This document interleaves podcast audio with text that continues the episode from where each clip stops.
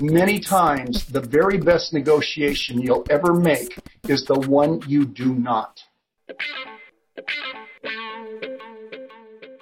This is the Happen to Your Career podcast with Scott Anthony Barlow. We help you stop doing work that doesn't fit you, figure out what does, and make it happen. We help you define the work that's unapologetically you, and then go get it. If you're ready to make a change, keep listening. Here's Scott. Here's Scott. Here's Scott.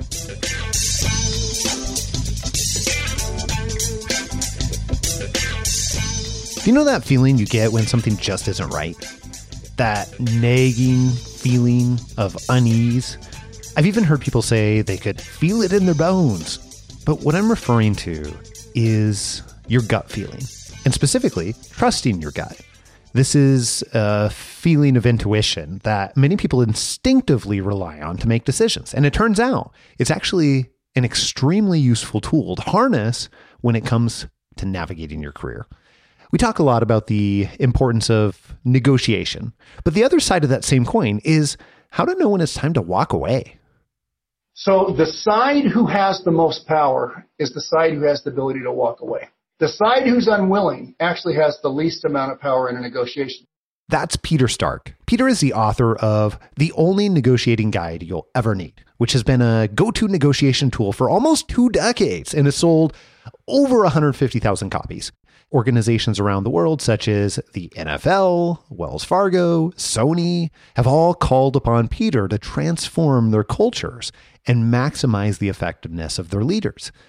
Now, Peter he he has a vast array of knowledge when it comes to negotiation and leadership. But we also talk about how a hardship in his personal life reframed negotiation for him and taught him the importance of building trust and trusting your gut.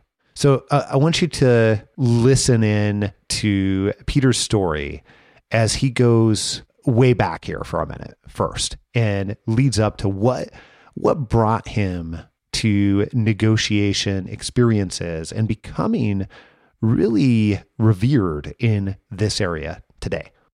I was a undergraduate student at San Diego State, majored in psychology, and then graduated and I worked for Caterpillar Tractor for one year in their marketing department. And I was one of those people who I had a boss that's like the worst possible imaginable boss. He was a yeller, he was a swearer, and to make it even more exciting, he was the president's son. Oh, and perfect. So That's a winning day, combo if I've ever heard one. Yeah. And one day I went to a printing sales rep who had come and called on me, and I said, you know, I, I'm going to go down to the end of the hall, and I'm going to tell his dad that he's a jerk. And this printing rep said to me, you know, he says, you can probably do that. And in the meeting with you, he's probably going to agree that he is a jerk. He raised him. He probably is going to agree with you. But on Sunday night's dinner, you're going to get fired. So I wouldn't take that strategy if I was you. I would set bigger goals. And so I actually went back into graduate school at San Diego State, in the MBA program, um, and did that for 18 months. And in the process of doing that and graduating, um, San Diego State asked me to do courses in their extended studies program in leadership, management, and sales. Mm. And so during that process, I was about two years into that when the printing rep uh, came back to me and said, you know, I've always wanted to open up my own commercial printing company. I've never had the guts to do it alone. You know marketing and sales. I know printing and operations. Let's do this together. And so I actually quit Caterpillar. And at the same time I did that, I was also teaching at San Diego State. And I loved teaching.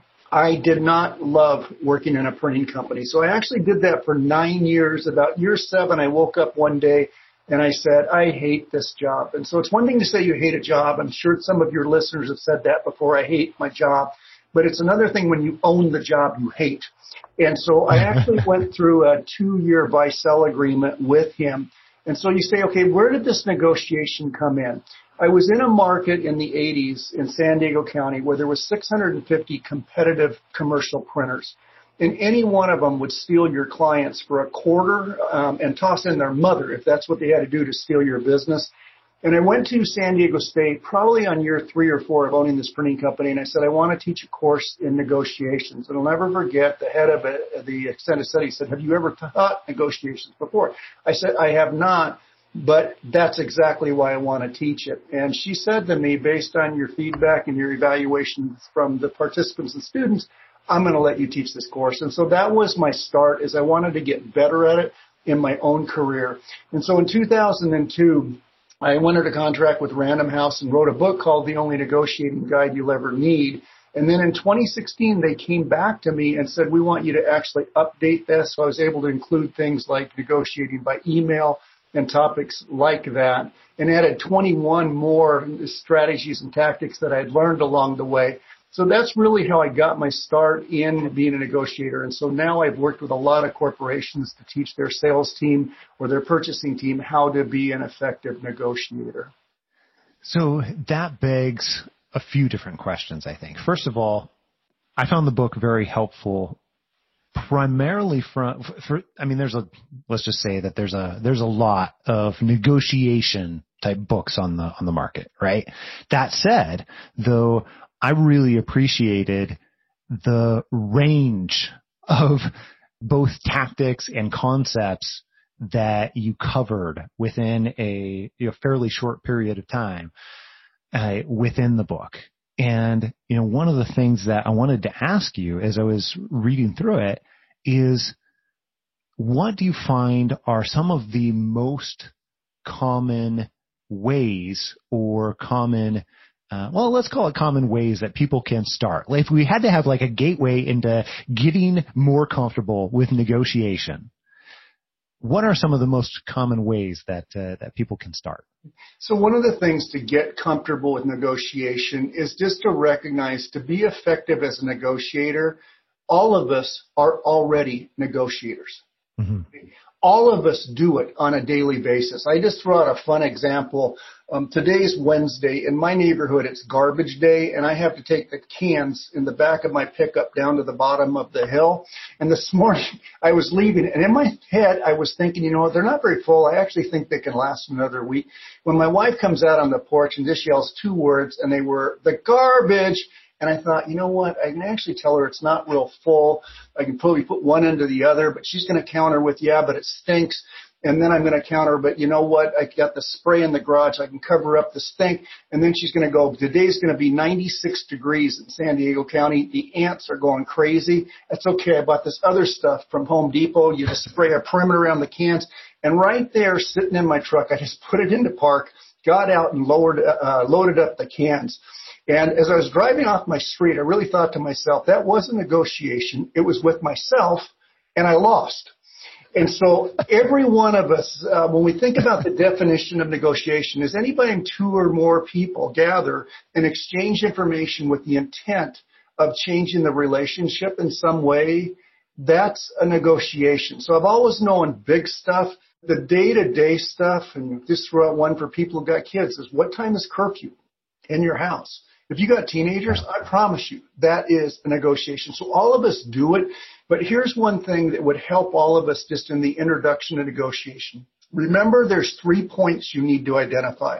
So one of them is the goal.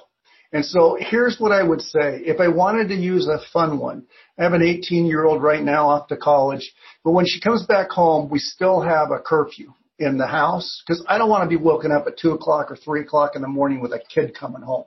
And so if my goal was that I want her to be home by 11 o'clock, you never start the negotiation at the goal, 11 o'clock. You always have to raise it up to what I call a wish. And the wish is, I need you to be home by 10 o'clock. You know what, Dad? 10 o'clock's way too early. Da, da, da, da, da. And so now I'm negotiating what I call the right side of the fence between 10 o'clock and probably 11 o'clock, which is what she wants.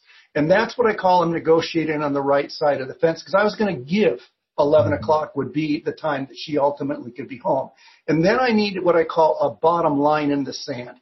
The bottom line is I'm not crossing this. So if she had a really good story and she said, you know what, because of these three reasons, I want to be able to stay out past 11, uh, to 1130, I may be able to concede on that. So I went from 11 to 1130. But the big key is you have to identify what is the goal that you want to achieve and then open up higher. So if one of your uh, listeners wanted a starting salary, and I'll pick a number, 150,000, they need to go in and be able to use this line. The acceptable starting salary for me is $165,000. And the reason why we start at 165 is now we have room to negotiate that may come back to the goal. If you start out at 150, you're always going to be negotiating on the wrong side of the fence because it's going to be below 150 if that was your goal and that's where you opened up. You didn't open up at your wish. 165 or 175. So that one tip of recognizing those three points and identifying them, most people don't ever identify those three points. So I think that, first of all, I love that. And I have found that to be true as well. I also, just in many conversations with people talking about negotiation, have realized that they'll think or say things like, hey, you know, why, can't we just both go to the the number that uh, that I want, or why can't I just be totally uh, straight up and say, hey, here's exactly what what I want. So my question to you is take us through a little bit of that. Why is this a more helpful approach overall? And thinking through, you know, those three points that you just mentioned versus saying, Hey, well, I, I want 150. Why can't I just go in guns ablazing and saying, Hey, I, I need 150. Why do I so need to do the dance? You ask a really great question. So one of the goals you have in negotiation is you want both parties to walk away feeling as though this was a win-win. Okay. There's psychology involved in that. So if I just played this out with you, Scott, and I said, yeah, you and I are negotiating. I'm thinking about hiring you. And I said, Scott, so what's your goal on a salary? So you just tell me a number. What would you like to make starting to work with me? Two hundred and forty-seven thousand five hundred dollars. You know what, Scott? Actually, that's not going to be a problem at all. We can go ahead and make that work. Could you start on Monday? Now, what thought is going through your mind as I just immediately agreed with you? Well, what would go through my mind is, wow, that that was easy. What else can I ask for? right. Why didn't I say 275? Yeah. Okay, why didn't I say 285? Because if I came back and I said, you know what, um, 275 is actually out of our band for this particular position, but what I could get you is a lot closer to probably 265. If you had the room to negotiate, you would walk out and say, I really did good. Okay. And if I also started out at my wish and was moving back closer to my goal, I'm going to walk out and say, I feel like this is a win-win. So my favorite one is if you were selling a car and you were selling the car for $5,000 and I come in, I walk around and I kick the tires on the car and I look at the engine, I start it up and I said, I'll tell you what, I only think it's worth $2,500. So you know what, you want to take it or leave it. And you go like this, sold. I go, something's wrong. I should have said a thousand dollars. And so that's the psychology. You want people to walk out thinking as though they got a great deal or feeling at least as though they won. And it's very difficult. I actually teach in the seminars, don't ever say yes to the first offer.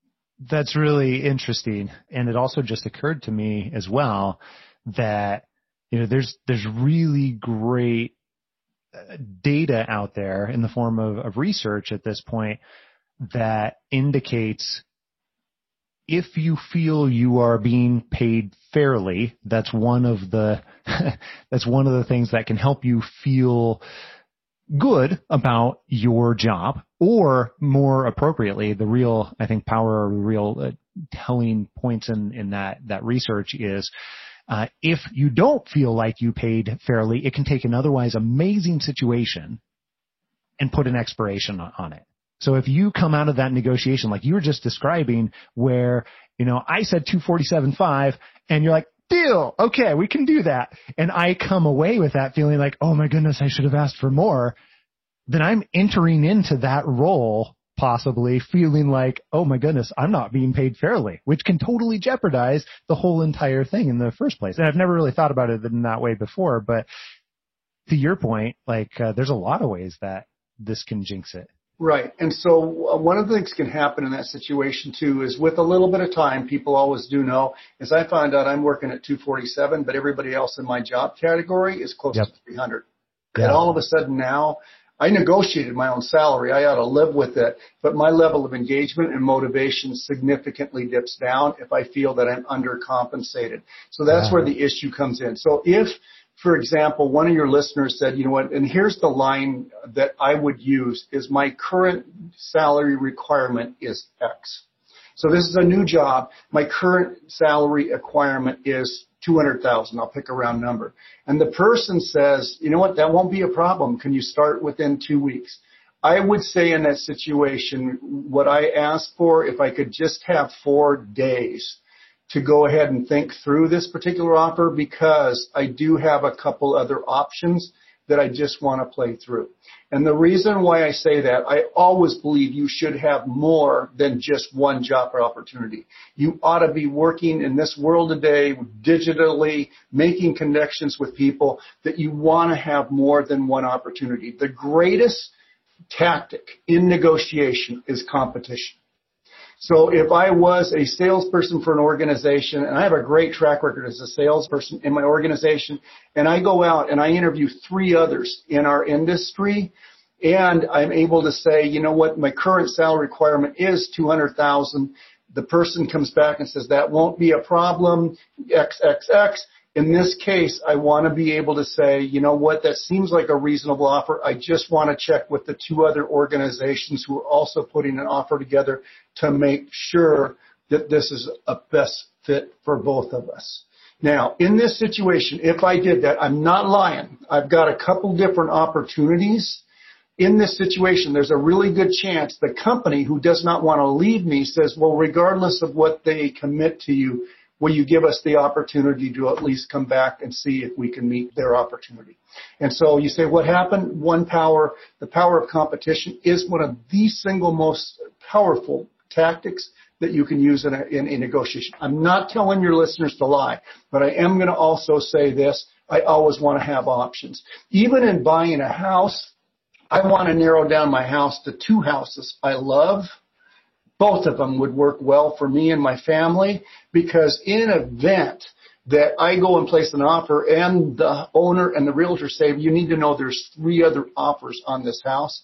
I want to be able to say, you know what, I actually have a policy of not negotiating against myself with multiple offers. What I want you to do is play it out with those three other buyers. And in event it doesn't work out, would you recontact me? We actually did that when we bought our most recent house too, where we actually were working on multiple deals at the same time.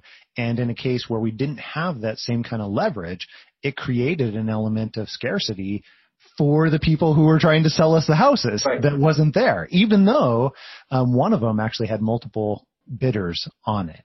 Yeah, and we call that smart negotiation, Scott. Why, thank you. I like to think so too, but I'm a little biased. So one of the examples I know when I was reading the background on your podcast is you may have listeners also who want to earn a higher wage at their current place of employment. And I'm yeah. going to say this. I have a strategy that will help you do that, but I'm also going to say this. Let's say you've already told yourself in your mind that there's a really good chance they may not be willing to negotiate a raise with you at this time then I'm going to encourage you to go out and do interviews and see if you can generate an offer from another organization. You have nothing to lose because you're not going to leave for something worse than what you're currently getting at your own company. And so to be able to say to your organization, if it was a great offer, is I wanted you to know that I'm coming to submit my resignation because I have received another offer that is paying me significantly more. If you do bring a tremendous amount of value to your organization, there's a really good chance they're going to counter offer you to try and keep you. Now, some organizations have an absolute policy not doing that, but I'm also going to say the smart ones, if this person brings tremendous value, are not going to lose you for another 10,000 or another $15,000 or whatever the amount is. It's usually 5%, maybe 10% more that you're leaving for. And we've seen evidence of that with the folks that we've worked with over the years too, where eh, their their goal was to make a change and went out and got other offers, but realized that there still might actually be an opportunity because there was enough things that lined up and what they wanted and what they needed from that organization. So we were able to have them go back and essentially they'd say that something very close to what you just said. I, you know, hey, I've got this, this other opportunity and I am, you know, planning on submitting my resignation. And that opened the door for another conversation to be able to say, okay, well, what circumstances you know, can we keep you? And then that opens the door for a renegotiation for lack of a better phrase. But the thing I wanted to point out though that I think is easy to gloss over is none of that is possible if they don't already value you highly. Like right. they'll, they'll wish you goodbye if, uh, right. Yes, so yeah. here's a huge point. Number one on my list, if you were ever trying to negotiate a raise, is what my advice would be is start a year in advance work really hard, add significant value to your organization. There are only two types of reputations. There are good ones and there's bad ones. Everything in the middle is kind of an employee who just hangs out, but they have no reputation. If you want to achieve a raise, I really do believe you need to build a reputation where you are highly valued and everybody knows that you bring significant value to the organization. And if you were to leave, you would be significantly missed. Because you named it right. There are some employees, some team members, some managers, when they walk into the office, you can feel the rise in energy that they bring. You can feel the rise in spirit. You can feel the rise in morale. You can feel that when there's a problem, instead of them blaming people, they really get people together and focus on where do we want to be and how do we get there. And they really are a positive force. And there are other people in your company right now who brighten up the whole office when they leave. And you go in and say, you know what, if I don't get a raise, I'm not going to stay. We're, you know what, unfortunately, we're really going to miss you. You know, and those are ones you have zero power to negotiate because half the office is cheering for you to leave.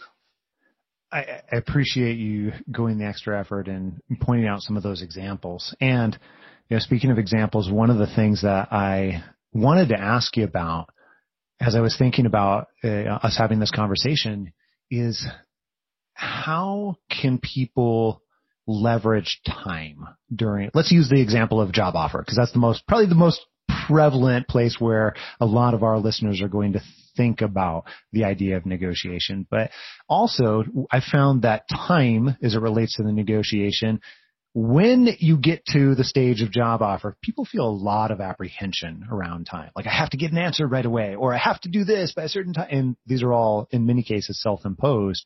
So my question to you is how can people either look at that differently or really leverage time for themselves within a negotiation process once they're at that stage? Okay, so when I taught negotiations at San Diego State, I actually gave people an exercise, and the exercise was you need to be able to change the time frame. And yeah. so you say, what does a practice look like that? Your boss asks you, can you get this done by Monday at 8 a.m.? And you say, you know what, I can't get it done by Monday, but I could do it by noon. Would that still work well for you? And so it's just a practice. Now my favorite one of all time for the last 30 years, I've owned a consulting firm. That's where I, yeah. I, moved to. And that was the natural transition coming out of San Diego State. And one time my staff had gathered all of the data together to buy a new colored copier. And so they bring me into the conference room and I'd not been involved in any of the process with the salesperson with the color copier they picked out. And I'll never forget the price. It's about $18,000. And so the salesperson looks at me and he says, but I need you to know this sales price is only good until the end of the month. And it was like the 28th.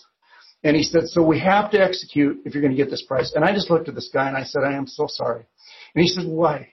I said, because our company has a policy not to buy color copiers until the 5th of the next month. this guy looked at me just dumbfounded and said, well, well, he looked down on his shoes and he said, well, well, um, I'm going to have to see if I can get a one-time exemption then to keep this price till the fifth. I said, if you could do that, I said, I'd be very grateful. And so he walks out and my staff looked at me and go, what are you doing? And I said, I just practice and I just practice and moving the date because almost always you have more flexibility with time than you think you do. Okay, if I just go back to unions and management's negotiations, this is our final offer Okay. There is no more negotiation. You know what? Almost always there is more time. Okay. Almost always there's things that we can do which will help us. I also know this, even with the job offer, it is only good. We need to know by Thursday at noon. I need you to know I'm not going to have an answer by Thursday at noon. Could I get back to you very first thing on Friday morning? And you say, why did I need that? Because I got one more interview on Thursday afternoon. So almost always, if you provide an exception or an alternative, you can have more flexibility in your time. If you truly believe that there is no movement past noon on Thursday, then you're right because that's in your head. And in your head, that's going to dictate what actions you take. I just got to take this job because I don't know what the next one looks like. It would have been a lot easier in terms of truly feeling good about your decision to get four more hours. Another thing that you mention in the book is the idea that not everything is negotiable. I think that there is there's many quips out there in not just not just uh, books but all over the place where you know people say that oh yeah everything is negotiable and uh, you say no not not true for a variety of different reasons but can you can you tell me more about that yeah I, I do have this deep seated belief in my faith and that is that my plan may not be god's plan and what I mean by that is that there will be times where there are situations. I use one example. I had a 14 year old daughter who for two years was on a heart transplant list. And I'm telling you, I'm a great negotiator. I could not negotiate my way out of that. I could not buy my way out of that. And I could not problem solve my way out of it. And it truly was a case. Of God's plan was not my plan. And part of the challenge I had was being able to let go a part of that because you sit there and you go, you want to negotiate with the doctors, you want to negotiate with Donate Life, you want to negotiate with the helicopter and the plane service of how quickly we can get her to different hospitals. And all of that, the negotiation side for me, relatively easy. I'm not going to impact the outcome. I can't even fully imagine or comprehend that experience, but it, I, am very curious about what did that experience teach you about negotiation? Part of, I think, the biggest lesson that I learned going through that is what's really important. Because if you ask me, my long-term goal is a long-term relationship where both of us trust each other significantly and we can come to a deal in maybe an eighth of a time that it takes somebody else to put that deal together. So I've worked really hard in my career to say what what do we need to do to make this work? But ultimately I do know this. I want to build a relationship based on really strong trust. Because if there is no trust in the relationship, you have to go through all sorts of hoops to guard yourself and put safeguards in place to ensure that when things go wrong, we have it all covered. Um, one of my favorites is sometimes I'll negotiate with somebody and they got like a 50 page contract that looks like every lawyer on the floor of the organization you know, put their two cents into this with indemnity clauses and all these things. And there's a part of me that the best clients I work with, it basically looks like this. It's a one page agreement that basically says if I don't do what I say I will do, it, you got your money back. I've never had to execute on that in my lifetime. You say, what about the date changes? Yeah, we have things like that listed, but it's really, I work really hard not to be in a relationship with somebody I don't trust. And if you do not trust them, let's just say you don't trust your boss or you don't trust your company, I am going to say this, go with your guts because many times the very best negotiation you'll ever make is the one you do not. I think that is, I'll say I've done a series of inter, negotiation interviews and you and I chatted before we hit the record button here about that. However, I think that is possibly some of the most profound advice right, right there. Cause I, I think it's also sometimes the hardest to do.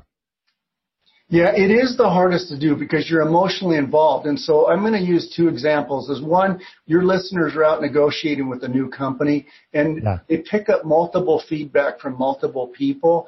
But in those multiple interviews where they picked up this conflicting feedback, it sends off a red target flag that says, you know, something's not right here my feeling is one, you can go explore that deeper, but my feeling is your guts are sending a radar signal to your head.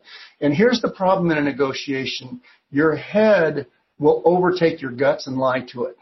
So the head will say, you know what, this was just a disgruntled employee, and that's the reason they said this and this, and it's not going to be a problem. And so the head will argue with the guts, and the head will try to win. My feeling about guts, and so for me, because I'm an entrepreneur and I'm working on behalf of my team, if I go out and I have my guts, this firm is not a good match for our, our, organization. My guts, I usually go and I will actually say this. I really appreciate the opportunity to meet with you. In this particular case, I actually don't think that we're the best fit for you and I'm going to pass on putting a proposal together. And I can't tell you how many times that's helped me because when you have this gut level feeling, you have to have all sorts of other stuff in the proposal to guard against what you think could go wrong in this situation. So if I use an example, you talked about the house deal. One time I put a house in escrow and about three weeks after it was in escrow, the owner disclosed that the house had a cracked slab of which they sued the builder to fix. And so I got that disclosure three weeks into it. I mean, we, we've like married this house by now. And I called my realtor and I said, I need you to know we're out. Because if they didn't disclose that up front, what else is there that they have not disclosed? Well, the realtor works with my wife. They collude against me. And so the realtor says, actually, this slab is the strongest one in the neighborhood because it's been reinforced. And my wife said, you know, are you willing to chuck out the perfect house for our family over a stupid cracked slab? And I actually said, yeah, honey, I am because I had a house once with a cracked slab and all the doors close on their own. You don't actually have to push it. I'm not doing that twice in my lifetime. And I walked. And here's what I want your listeners to remember about being able to walk away. So the side who has the most power is the side who has the ability to walk away. Okay? The side who's unwilling actually has the least amount of power in a negotiation. So walking away, I knew two things. I knew that where we were going to move to next was actually going to be better than this house. And it was probably going to cost a little bit more because there's no way we were going to go into an escrow on a house that was less good than the one we just had canceled the escrow on. But being able to walk away gives you significant power. And you know my line. I like that, but not that much. And you're able to pass and move on. This has been a fantastic and super fun conversation for me. I really, really appreciate all of the specific language around that. I think that helps our listeners so much. And just wanted to say thank you, first of all, for taking the time and making the time. And if, if people want to learn more about you, what you do, or get the book, where can they do those things? Yeah, so two places. One, I'm peterstark.com. Really, really easy. And I have a lot of free resources on my site for your listeners. If they want to get a copy of the book, The Only Negotiating Guide You'll Ever Need, that was republished in 2016, 2017, it's on Amazon. It has sold over 150,000 copies. And I am so grateful for that book because I've written 10 books. Most will sell around 10,000. For one to take off and have shelf life over a long period of time, um, it takes a lot. What was kind of fun about that book is the most simple one I thought I had ever written. I thought really? I had a lot more content and complexity, but that book just talks about the first six chapters. What does it take to be a great negotiator? And then I give your listeners 121 tactics to gain or maintain leverage or to counter if somebody used that tactic on you.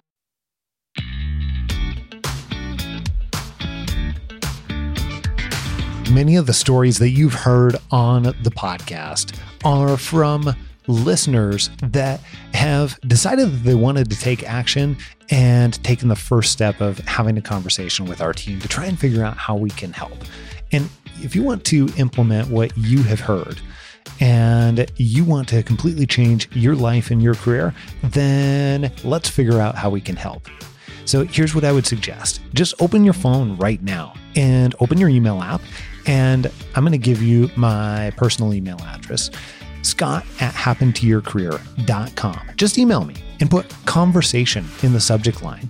And then when you do that, I'll introduce you to the right person on our team and you can have a conversation with us. We'll try and understand your goals and what you want to accomplish in your career, no matter where you're at. And we can figure out the very best way that we can help you and your situation. So open it up right now and send me an email with conversation in the subject line. Scott at happentoyourcareer.com.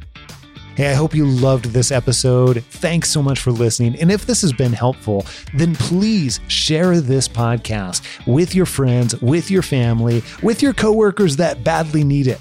Here's a sneak peek into what we have coming up in store for you next week. Thinking long term felt very daunting.